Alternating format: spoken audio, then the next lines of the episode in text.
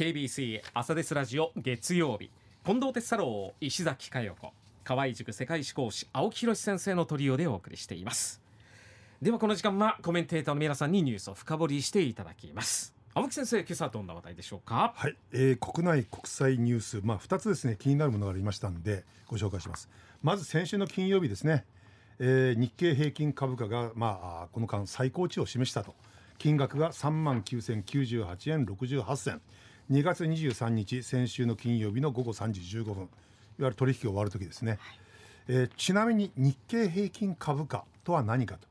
これあの東京証券取引所のプライム市場。昔はあの一部上場と言ってましたが2年前からまあプライム市場というふうに名前変わったんですけどもそのプライム市場に上場する約2000銘柄の株券株式。そのうち取引が活発で流動性の高い225銘柄。この平均値株価の平均値ですね。これをですね日本経済新聞社が選定して算出したもの。これをまあ日経平均株価というわけですね。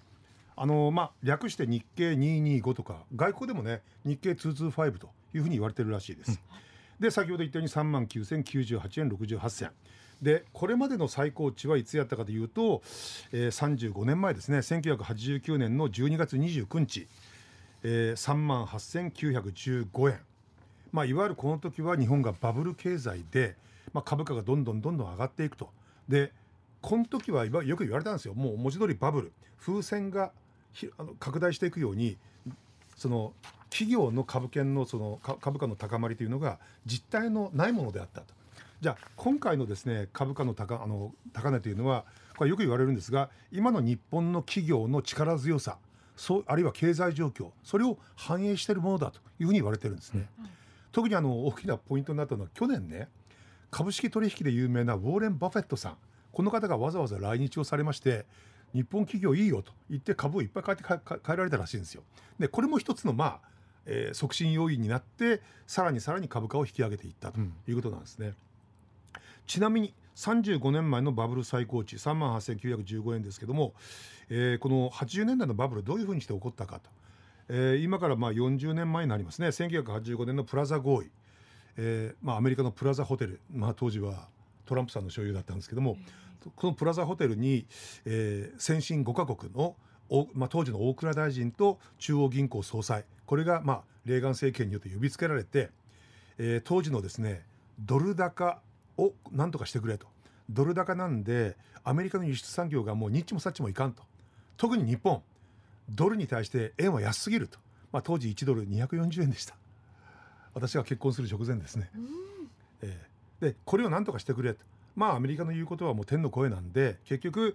えー、アメリカによって呼びつけられた4つの国米英独あイギリスフランス日本ドイツですね。この4カ国がまあまあしょうがないなというんでこれからはまあ円高に持っていったわけです。でも円高になりますと日本の企業の輸出当然ながら鈍るわけですね、うん、一方で、まあ、それでも不況が起こっちゃったわけですよ。っていうんで何とかせないかんっていうんで日銀が工程部合の引き下げを行いました。いわゆる金融緩和を行ったと。これで銀行からお金が借りやすくなった。しかし銀行から借りたお金を個人の投資家も企業の人たちも設備投資なんかに回さずに土地転がしや株価を買っていくいわゆるマネーゲームの方に使っちゃったわけですね。これで先ほど言ったようにもう本当風船が膨らむようにどんどんどんどん株価そして土地の価格も暴騰していったわけですね。でこれはまずいというんで90年になって日銀が工程部合の引き下げを行ったわけです。えー、それまあ引き上げを行ったわけです。それまで2.5%だったあ利子を6%に上げると今では考えられないですけどね。いいでこれが一つのきっかけになってこれから日本はいわゆるデフレスパイラル長期の不況に陥っていくわけですね。で株価はじりじりじりじり下がっていきまして最安値を経験したのが記録したのが今からね15年前2009年ちなみに前年にはリーマンショックがありました。うんでそのリーマンショック2008年の翌年の2009年3月10日になんと株価7054円58銭。あ1万円なかった。なかったんですよね。あの先ほど言ったようにバブル最高値が3万8915円なんでなんと下落率82%ほとんど株券の値段ゼロに近くなっちゃったんですね、歴史的には実はこれに似た時代がありまして今からね、えー、もう90年ぐらい前のです。1929年にアメリカで大恐慌起こりました。で順調に発展していたアメリカの企業発行していた株券の値段が価格が暴落したわけですね。きっかけを作ったのはジェネラルモータースこの株券が下がったのをきっかけに一斉に株価が株券がまあ売りに出されて、株式の値段がですねやはり 80%, 80下落したんです。だから考えてみたらねアメリカの大恐慌もう世界史の教科書必ず載ってるんですよ、うん。もう経済大混乱の筆頭なんですねこれ。でその時と同じぐらいの株価の下落を日本経済は経験したわけですちなみにアメリカの株価が戻ったのは25年後1944年。ただしこの時アメリカは太平洋戦争に突入していて、うん。いわゆる戦争景気でもって企業の活動が活発化して戦争を起爆剤にして経済が活性化したんですね、うん。じゃあ日本の場合は当然ながら戦争は経験してないと。でこの間の、まあ、生産率のアップさまざ、まなですね、えー生産効率化企業えー経営の合理化ですねこういったものがですね最初に海外の投資家たち先ほど名前出しましたウォーレン・バフェットさんなんかにうん。評価されてうん。株価が上がっていった。よって今回の株価の高騰はバブルではないというのがまあ私あの日経新聞取ってるんですけども、日経新聞はそういうふうに言ってるんですね、うん。バブルではないと、確実に日本経済が上がってるからだって。ただこの記事読んだ時なんか僕虚しさを感じたのは、それほど日本の経済がうまくいってる。その恩恵がね実感がまるでないんですよ。実感ないんですよね。少なくともこのスタジオにいる3人は、はい、近藤さんあります？いや全然ない全然ないですよね。はうん何をだって給料上がってないんですすから給料上がってないですよね、うん。で実際あの不況に入った時に日本のすべての企業が、いわゆる企業内部留保金、うん。いわゆる儲けたお金をうん。社員なんかに還元するんじゃなくてあるいは投資家の皆さんに還元するんじゃなくて溜め込む方に行っちゃったんですね。うん。で日経新聞によるとこの10年間その内部留保金も少しは吐き出す方になっているとうん。言うんですけど全然実感ないですよね。うん。でやっとこの頃ね、えーまあ、連合なんかの要請に対して、まあ、3%ぐらいの、まあ、賃金のアップがやっと確認されていくと、うん。まあ、今後これが加速されていけばいいんだけどもなかなか我々庶民までは特に株券を持ってない我々庶民まではそれが実感できてないというのが、まあ、実際なんですよね。うんちなみに今の日本のね実体経済実体経済、まあ、もしくは実物経済とも言いますが実際に商品を作るあるいはサービスを行うそれに伴って対価をもらうそういうものを、まあ、実体経済というんですが、うん。この総額がね約600兆円と言われてるんです。これに対していわゆるマネーゲームによって動くお金、うん。これ940兆円です。まあ一体にねマネーゲームの方で動く金の方が大きいんだけども、うん。そのあのひあの差がね300兆円以上あるわけですよ。だからやっぱり実際には汗水流して働いてん。給料をもらってる我々からすると、うん。なかなかその恩恵を感じることはできないと、うん。だからなんかね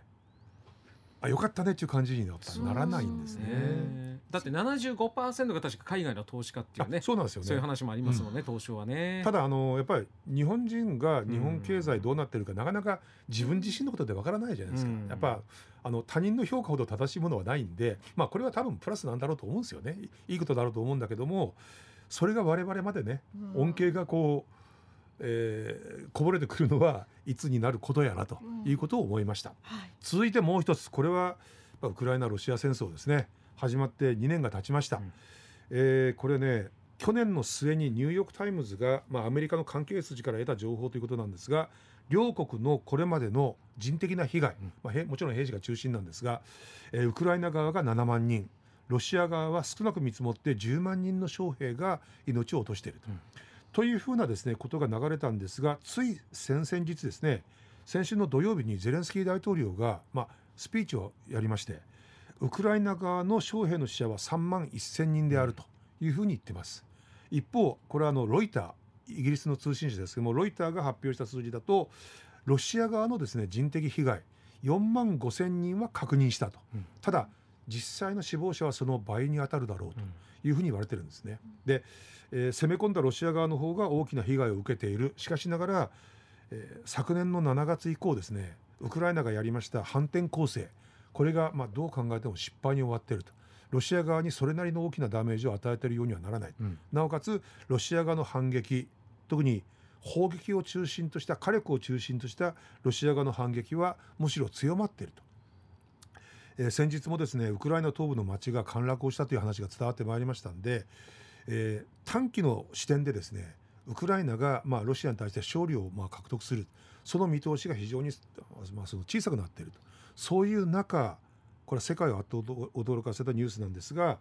えー、軍のウクライナ軍の最高司令官であるザルジニー司令官がゼレンスキー大統領によって、まあ、更迭をされると。これいろんな憶測を呼んでるんですが、まあ、一つのきっかけになったのがザルジニー司令官の発言。すなわち7月昨年の7月以降行った反転攻勢はとどまっていると。